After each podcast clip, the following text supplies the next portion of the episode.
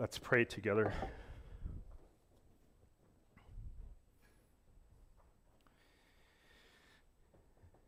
Father, you are so good to us to give us your word in the days that we live on this earth, Lord, which reveals your heart, which reveals ourselves, which reveals the world and your purposes and designs for the world. Lord, thank you for the disclosure that you have given to us, the revelation that you have given us. And we pray now, Lord, as we look into details concerning this passage that was just read for us, that you would come and be our teacher, be our helper, Lord God, and that you would continue to, to do the work in us of transformation so that we look more and more and more like your Son, Jesus Christ. We thank you for being with us here today, for this time that we get to enjoy in the worship of you. Amen.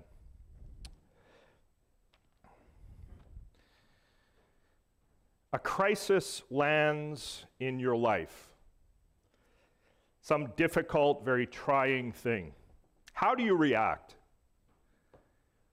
If you're like me, I confess uh, there have been many points along my journey where a crisis of some, some kind has come, and my initial, almost knee jerk reaction is to resort to my own thinking to my own resources, to my own strategies, my own strength as I try to solve the crisis or the problem. And in that way, I am a lot like Nebuchadnezzar of Babylon.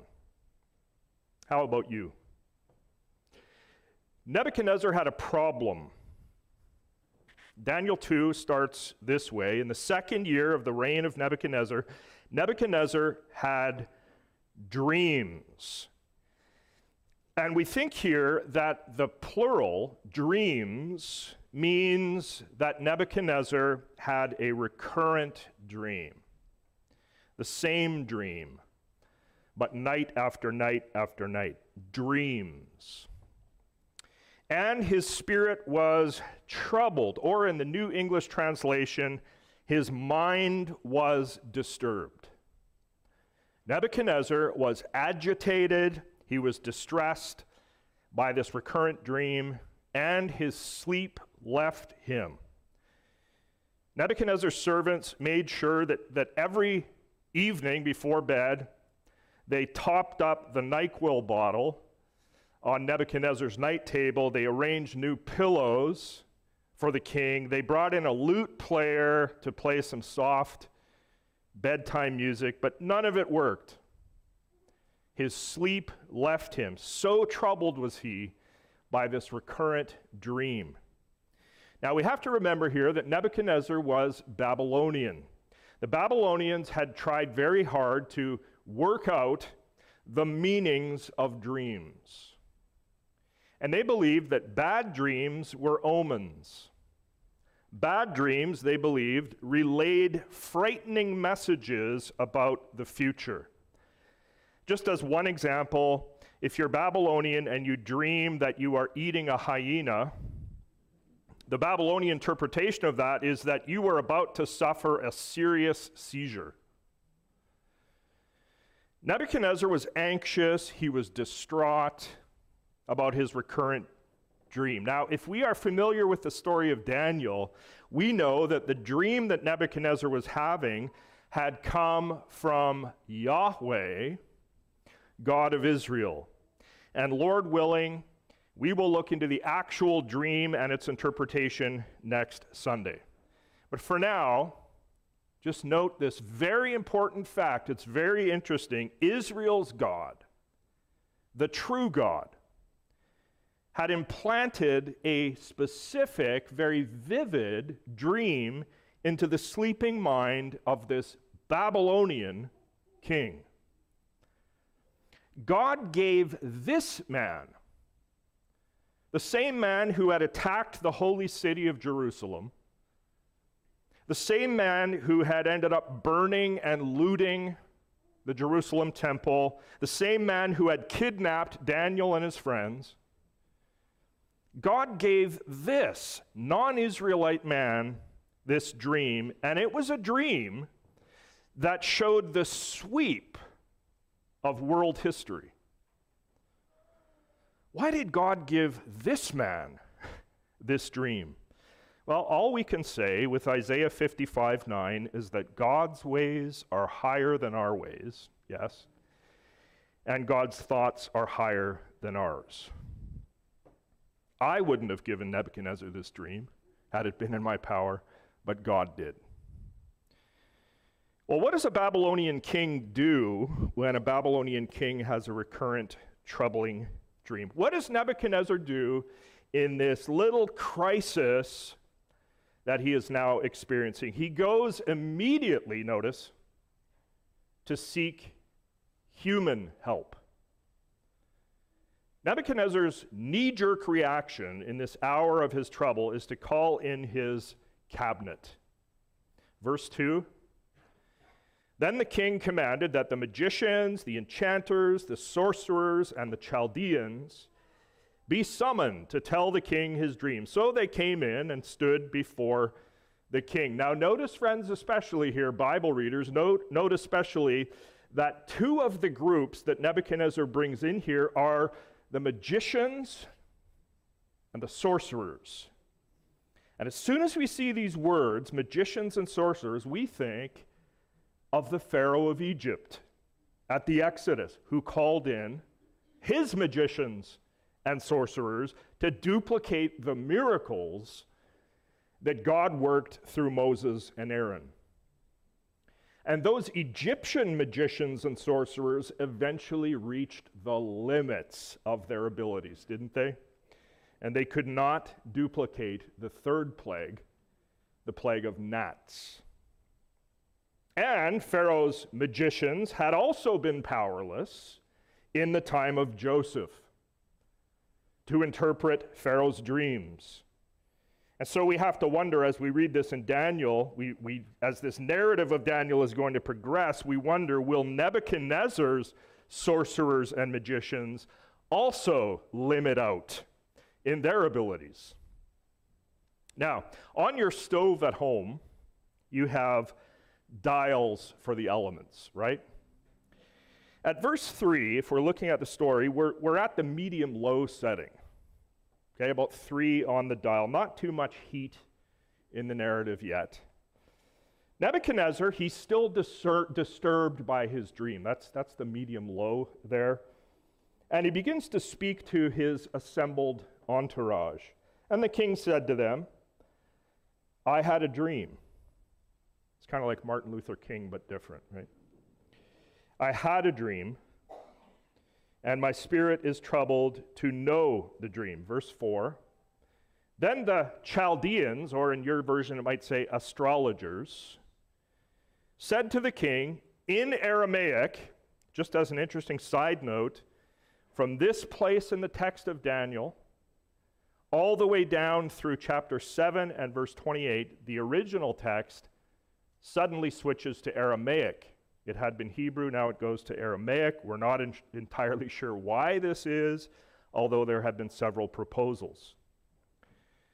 But the Chaldeans say to Nebuchadnezzar, listen to what they say, O king, live forever. Now, there's some humor here, right? Because as we continue forward in the story, we're going to understand that Nebuchadnezzar's dream says the exact opposite of live forever. The dream asserts that Nebuchadnezzar and his kingdom will die. O king, live forever. Tell your servants the dream, and we will show the interpretation.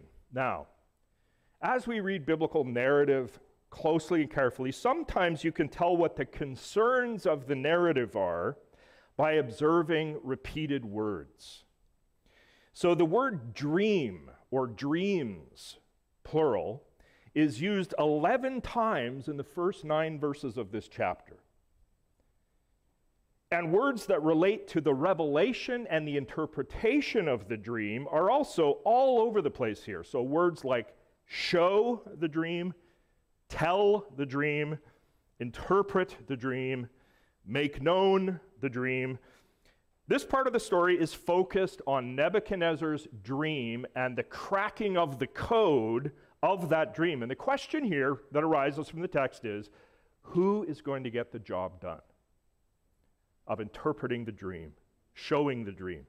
O king, live forever. Tell your servants the dream, and we will show the interpretation. Now, so far, we've been saying that Nebuchadnezzar was experiencing this little crisis concerning his dream, right?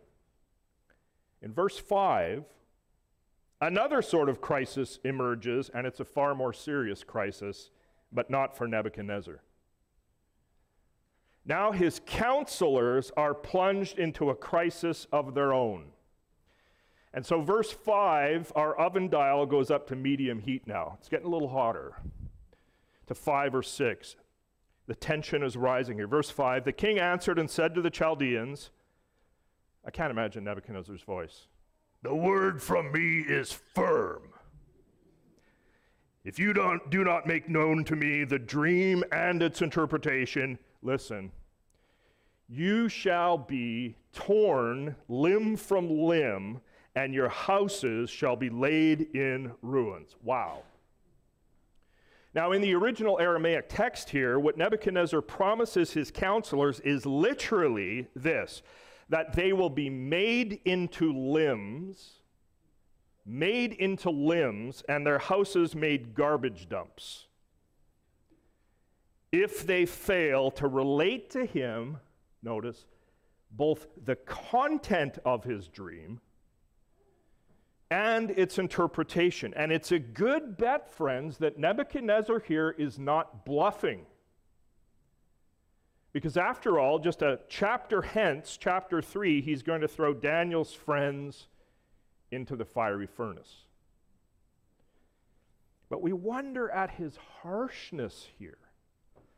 Why such a sudden and very violent outburst against his Babylonian counselors? I have a hunch that before these guys ever came into his chambers, Nebuchadnezzar already suspected their phoniness. And so now he would test them. Nebuchadnezzar knew the content of his dream, but they did not.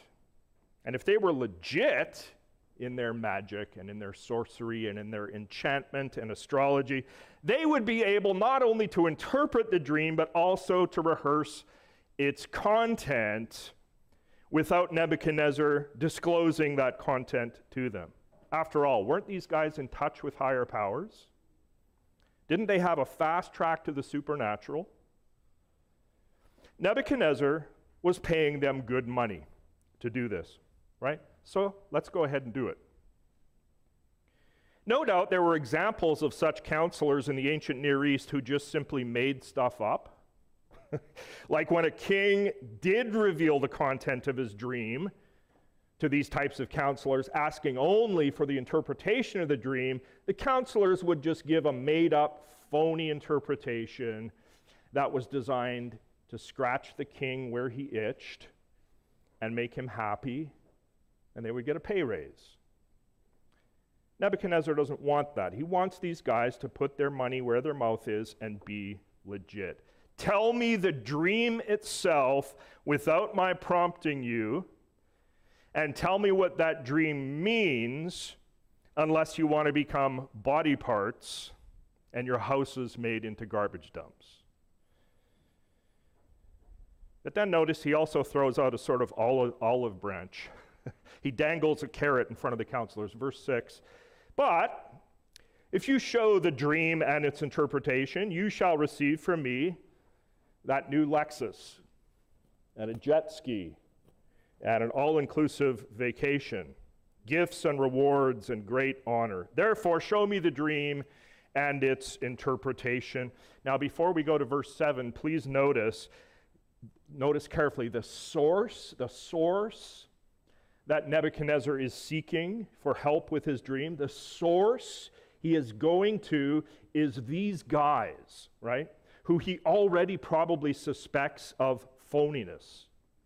And we notice in both verse 5 and verse 6, Nebuchadnezzar, notice this, he says to them, You, counselors, human counselors, you must make known and you must show me the dream and its interpretation. So Nebuchadnezzar, we need to see, is still stuck here on human wits, on human intelligence to try and figure this thing out.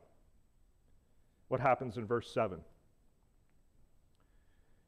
The counselors double down on the request that they've already made in verse 4.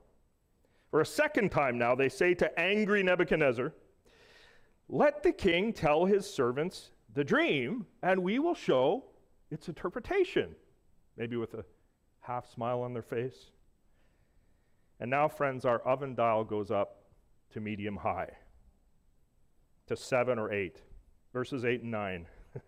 the king answered and said, He's probably tapping his fingers. I know with certainty that you are trying to gain time. You all are buying time here. Because you see that the word for me is firm.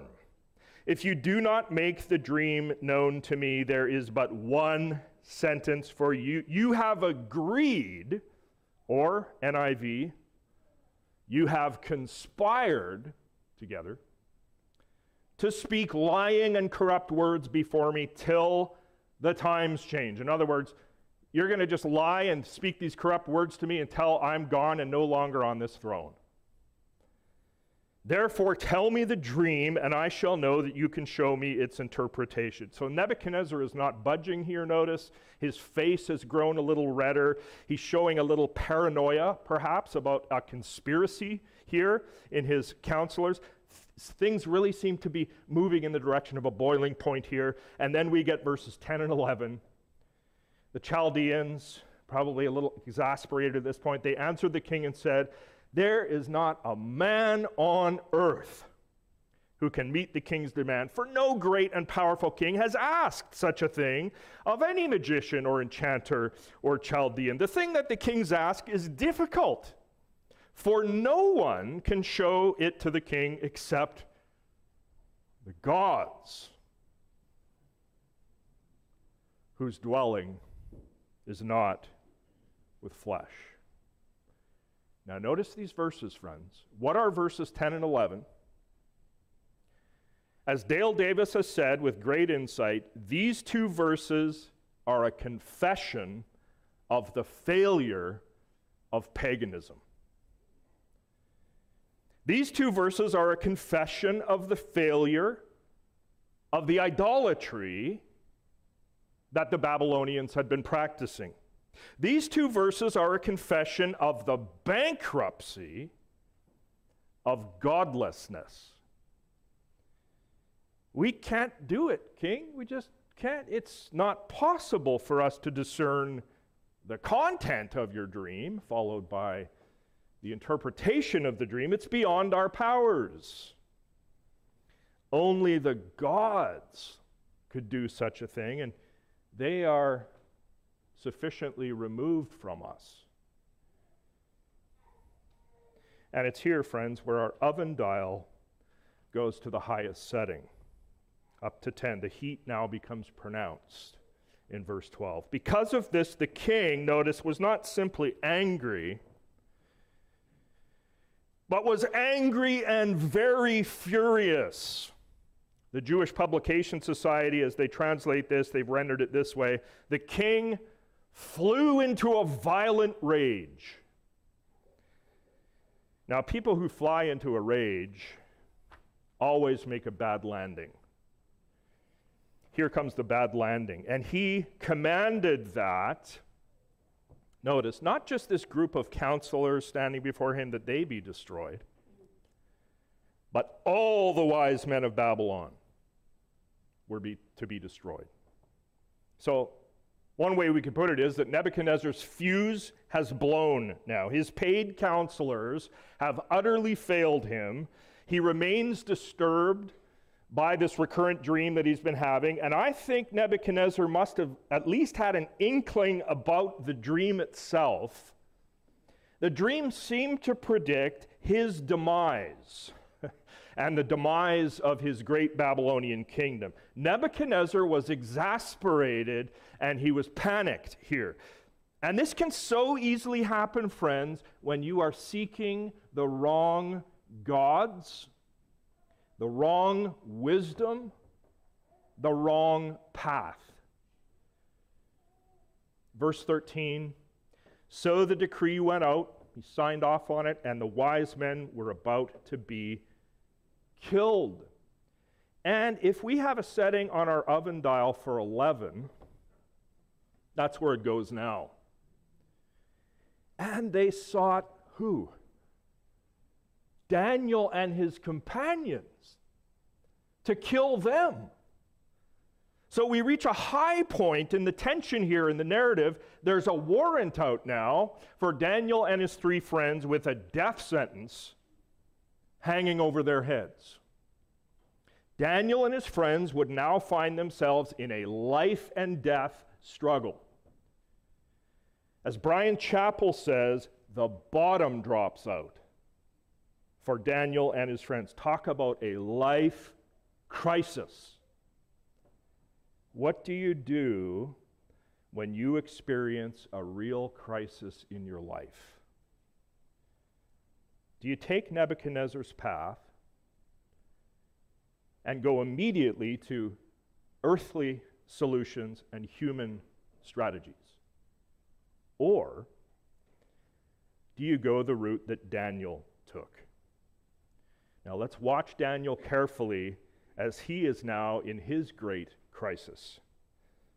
Notice the massive, massive contrast now as verse 14 comes. So, again, in verses 2 through 13 that we've just moved through, our oven dial, we saw went from medium low all the way up to 11. So great was Nebuchadnezzar's fury when answers failed to come to him.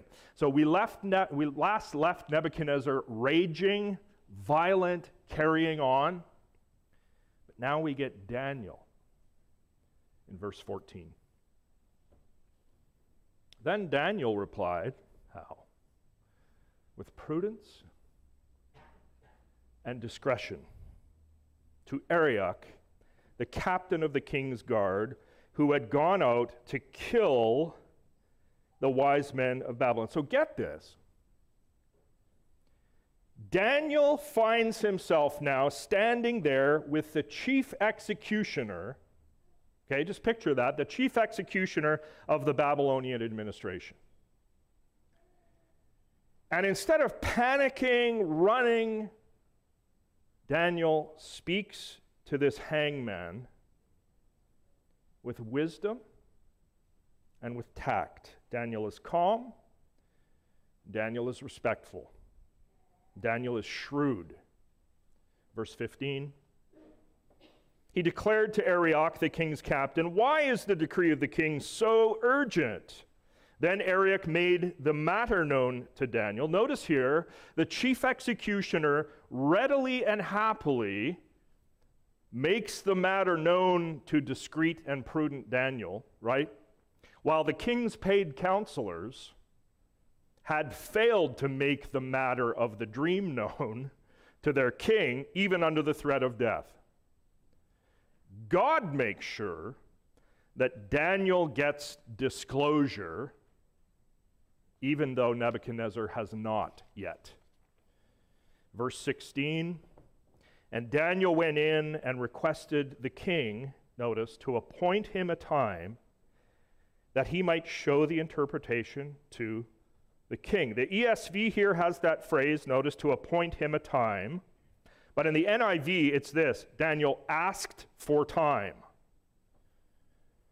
Daniel asked for time before he would be ready to declare the dream and its interpretation to Nebuchadnezzar. And notice carefully, friends, Nebuchadnezzar had accused his own counselors, remember, of trying to buy time. Remember that in verse 8? He'd been unwilling to let them do that. But here, the time that Daniel asks for is granted. Why? Because God is at work. God is Daniel's helper. He's our helper too. Verses 17 and 18. Then Daniel went to his house and made the matter known. There's a lot of making known and not making known here. He made the matter known to Hananiah, Mishael, and Azariah, his companions, and told them to do what? To seek mercy from the enchanters, sorcerers, no, from the God of heaven concerning this mystery, so that Daniel and his companions might not be destroyed with the rest of the wise men of Babylon. My friends, what do you do when a crisis lands in your life? When Daniel's very life was under threat, what did he do? In a nutshell, Daniel fell on his knees before God. Daniel went immediately to prayer. Daniel gathered his believing friends, verse 17, for the purposes of seeking mercy from the God of heaven in prayer. Contrary to the position of Nebuchadnezzar's counselors, who had concluded in verse 11 that the gods were somehow disconnected from human beings, Daniel knows the true God of heaven who is concerned with the day to day affairs of his kids on earth. Daniel knows the true God. Daniel walks with God, and God, by his Spirit, walks with his people on earth, and he hears and he answers our prayers. Amen. Cancer comes, disease comes kids become addicted to drugs. Family abandons you. You go bankrupt. You fail a semester at school. A friend, close friend, descends into a mental health crisis.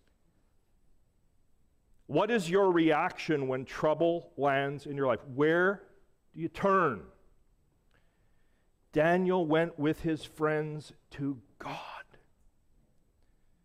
In the words of Bryan Chapell, Daniel went to the God whose abilities are beyond our imagining.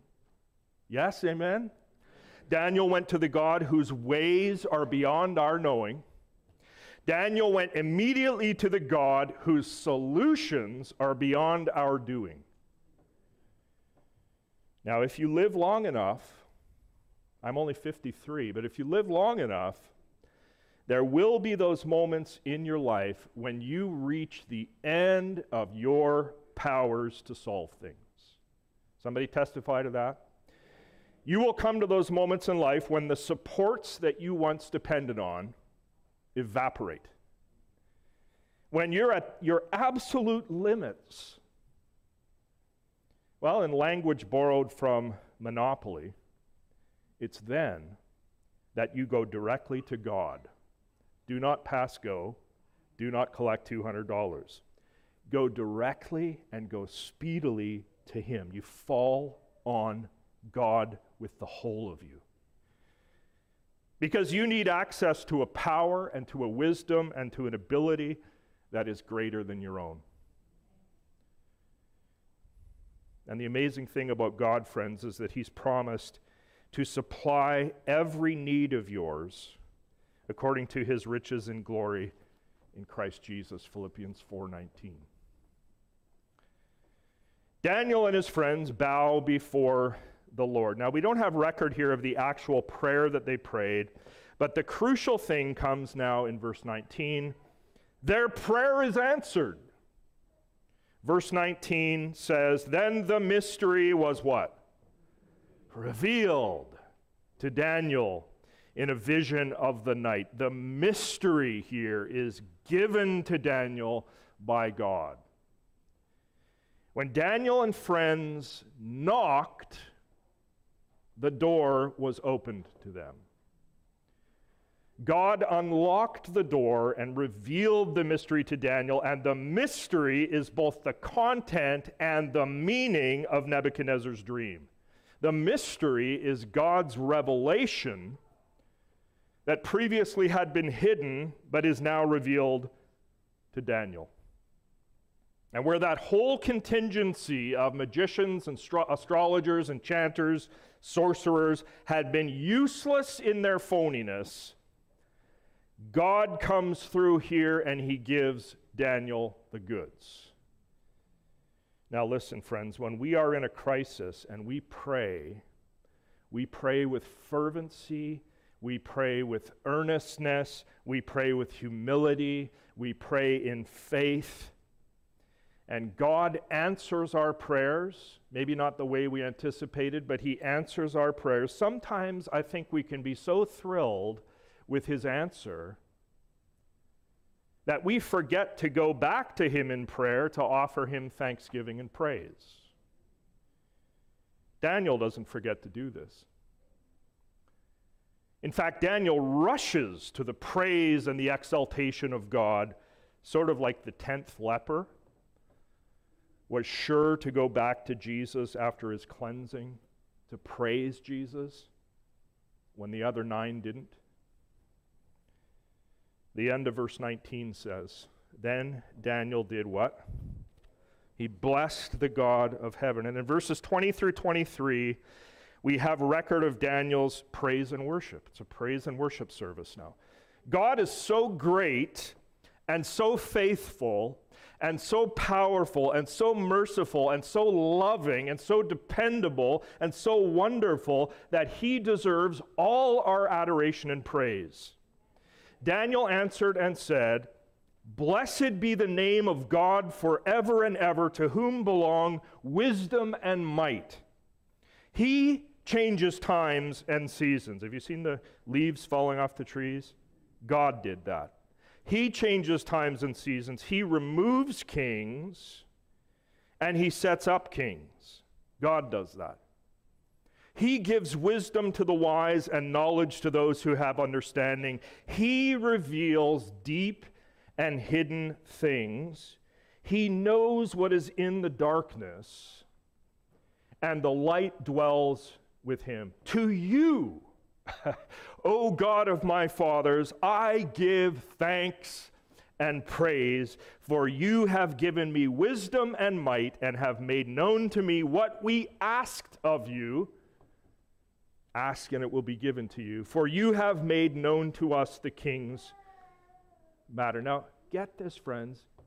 Get this very carefully. At the moment when Daniel uttered this thankful praise to God, there was still a bounty on his head. Yes? Still under massive life and death pressure, Daniel stops everything to praise and to exalt God. And isn't it true that when we praise God, listen, when we praise God, we ourselves are strengthened. Have you found that to be true? When we praise God, we ourselves are strengthened. As Chapell puts it, praise arms God's people to face their foes.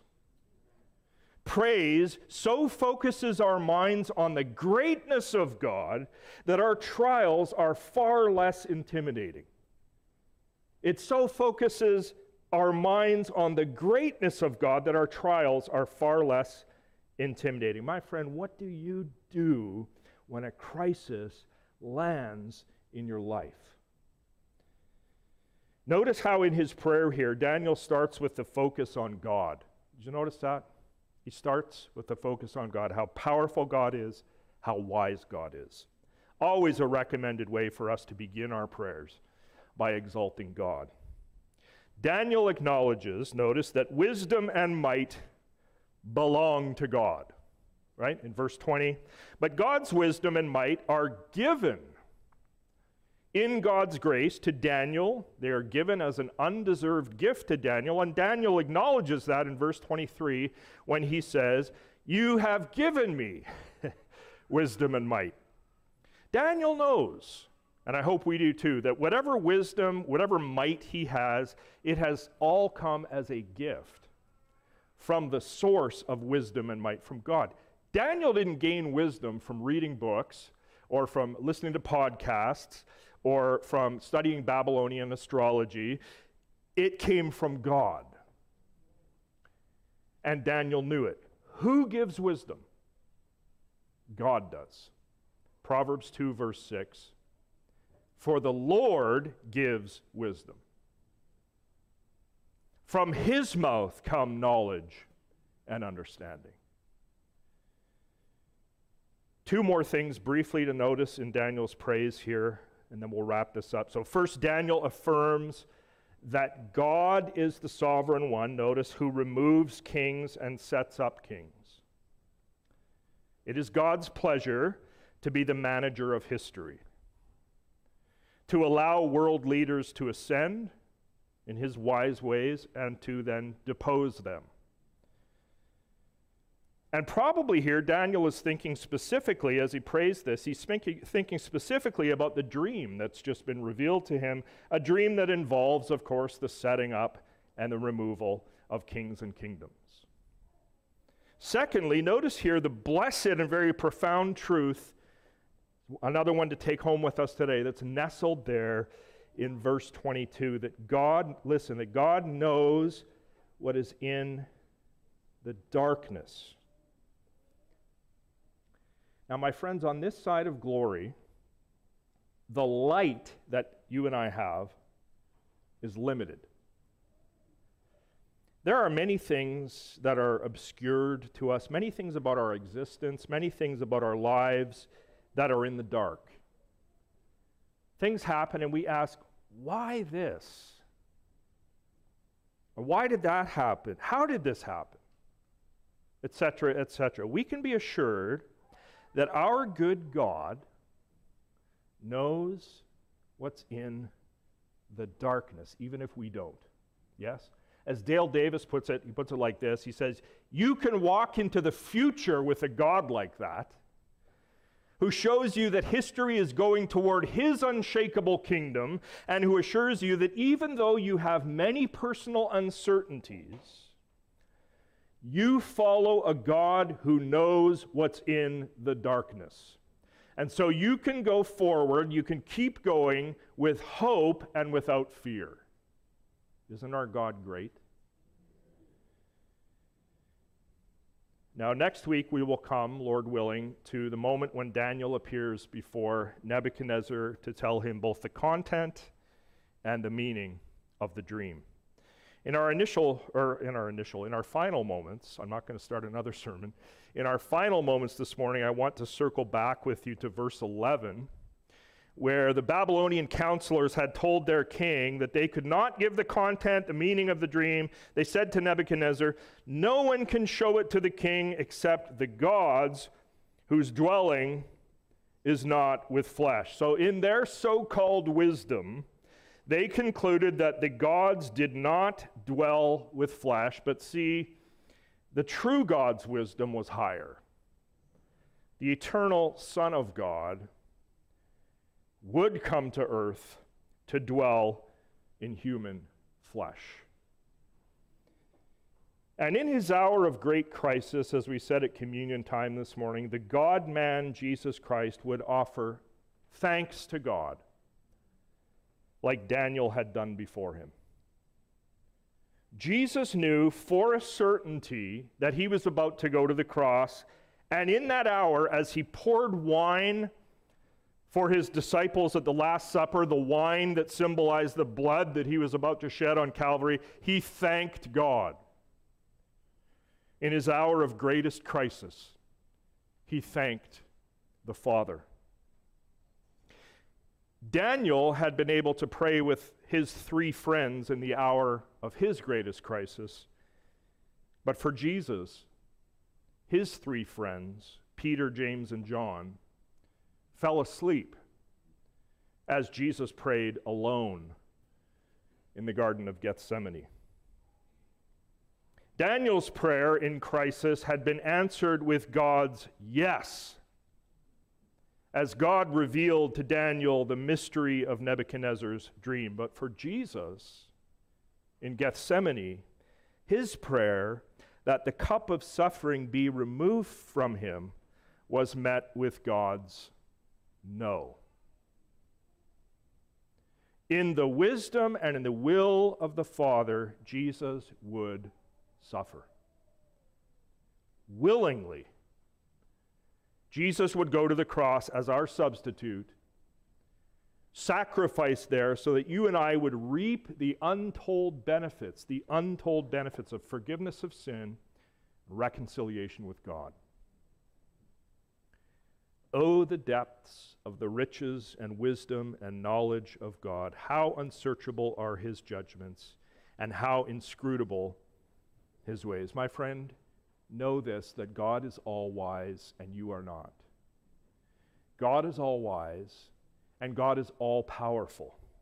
If you are going through a crisis, I invite you I encourage you, I exhort you to fall on your knees and seek him in earnest prayer. You have the promise of James 1 5 that if you lack wisdom, you ask God, and He will give it generously, it says, without reproach. Believer, I remind you that you are in union with Jesus Christ, in whom are hidden all the treasures of wisdom and knowledge. So stop trying to figure things out on your own and in your own power. And remember this finally that even in your most grievous trials, even when, as Paul says in 1 Corinthians chapter 1, even when you are burdened beyond your strength and despairing of life itself, God is at work.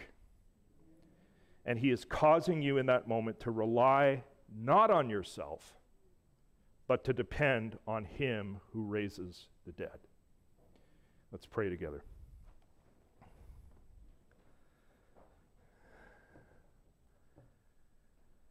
Our Father in heaven, hallowed be your name, as the Lord's Prayer says. You are holy. You are perfect. You are powerful, and you are faithful. And I pray for each and every person today, Lord, that they have heard you speak, heard your Spirit speak through your word, and that there would be a fresh throwing of self at your feet, at your throne, casting burdens to you because you care for us. We thank you, Lord, that with all our anxieties in the modern world, we can run to you, seek your wisdom, receive your wisdom and your help. We praise you, we adore you, and we thank you in Jesus' name. Amen.